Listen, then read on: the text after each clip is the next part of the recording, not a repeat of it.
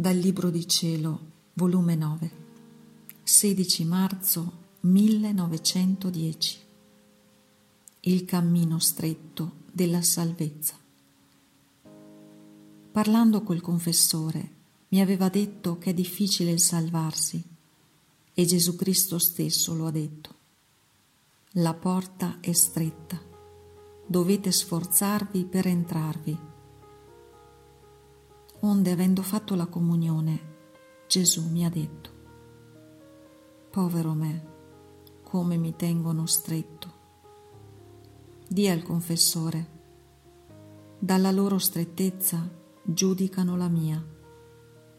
Non mi tengono per quell'essere grande, immenso, interminabile, potente, infinito in tutte le mie perfezioni e che dalle strettezze posso far passare grandi turbe di genti, più che dalle stesse larghezze. E mentre ciò diceva, mi pareva di vedere una via stretta stretta, che corrispondeva a una porticina stretta, ma zeppa, zeppa di popoli, che contendevano tra loro a chi più potesse camminare innanzi ed entrarvi dentro. E Gesù ha soggiunto. Vedi, figlia mia, che turba grande si spinge innanzi e fanno a gara a chi primo arriva.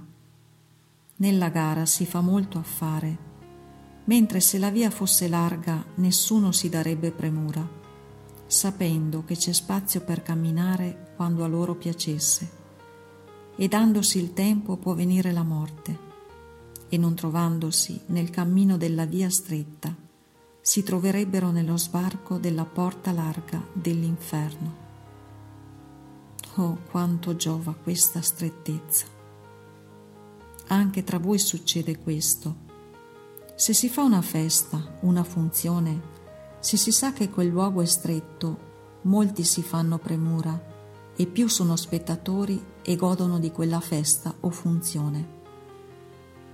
Ma se si sa che il luogo è largo, nessuno si fa premura e pochi ne sono spettatori, perché sapendo che c'è luogo per tutti si prendono il tempo e chi arriva alla metà, chi alla fine e chi trova tutto finito senza niente godere.